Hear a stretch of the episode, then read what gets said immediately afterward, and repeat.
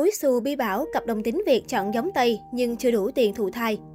Một trong những vấn đề khiến gia đình băn khoăn nhất đối với các cặp đôi đồng giới khi kết hôn có lẽ là việc có con. Vậy nhưng một tín hiệu đáng mừng với họ khi mà sự phát triển ngày càng tiên tiến của y học giúp các cặp đôi trong cộng đồng LGBT hiện nay có không ít lựa chọn để có thể có con chung. Mới đây, cặp đôi đồng tính nổi tiếng Muối Xù Bi Bảo đã chia sẻ về kế hoạch sinh con của mình và thu hút nhiều sự chú ý. Muối Xù tên thật là Hồ Quỳnh Nhi, 26 tuổi, được biết đến là một hot girl người Mỹ gốc Việt xinh đẹp, dễ gần, với phong cách rất nhẹ nhàng.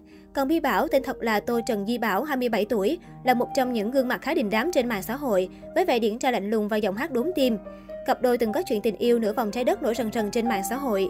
Sau khi đăng ký kết hôn tại Mỹ vào tháng 5 năm 2018 đến giữa năm 2019, Muối Xù và Bi Bảo tổ chức đám cưới tại Việt Nam.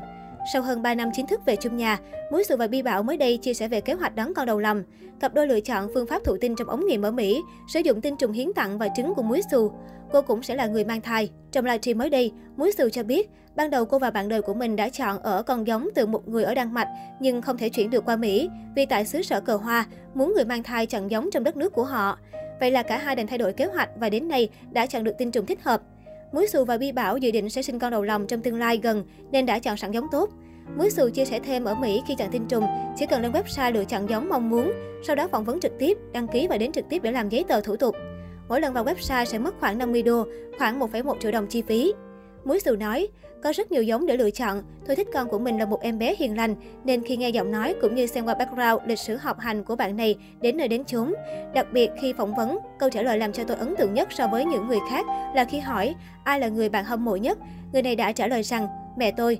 Điều này khiến tôi rất ấn tượng, nên tôi và Bi Bảo đã lựa chọn người này để lấy giống. Tuy đã có được con giống ưng ý nhưng đến nay cặp vợ chồng này vẫn chưa thể tiến hành thụ tinh trong ống nghiệm để sinh con. Vấn đề nằm ở chi phí. Muối Sự cho biết, giá làm IVF ở nơi cô sống sẽ rơi vào khoảng 40.000 đến 50.000 đô, từ 910 triệu đồng đến 1,13 tỷ đồng. Tuy nhiên, vợ chồng cô đang tìm kiếm chỗ có mức phí phải chăng hơn do khả năng kinh tế còn hạn hẹp. Muối Sự hứa hẹn trong quá trình mang thai con đầu lòng và khi thiên thần chào đời sẽ quay vlog để chia sẻ đến mọi người. Một cặp đôi đồng tính nữ muốn sinh con chắc chắn phải sử dụng tinh trùng của người khác. Đó có thể là tinh trùng hiến tặng tại ngân hàng hoặc của người quen biết tùy trường hợp.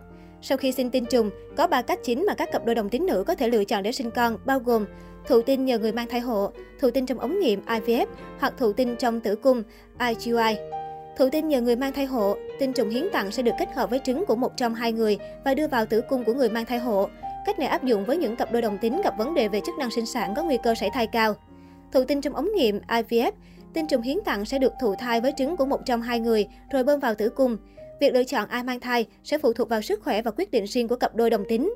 Thụ tinh trong tử cung IUI, đây là phương pháp tiêm tinh trùng vào tử cung bằng ống thông được dẫn qua cổ tử cung. Ngoài ra, không ít cặp đôi đồng tính nữ ở nước ngoài còn chọn cách tự bơm tinh trùng xin được vào âm đạo, nhưng tỷ lệ thụ thai thành công sẽ thấp hơn.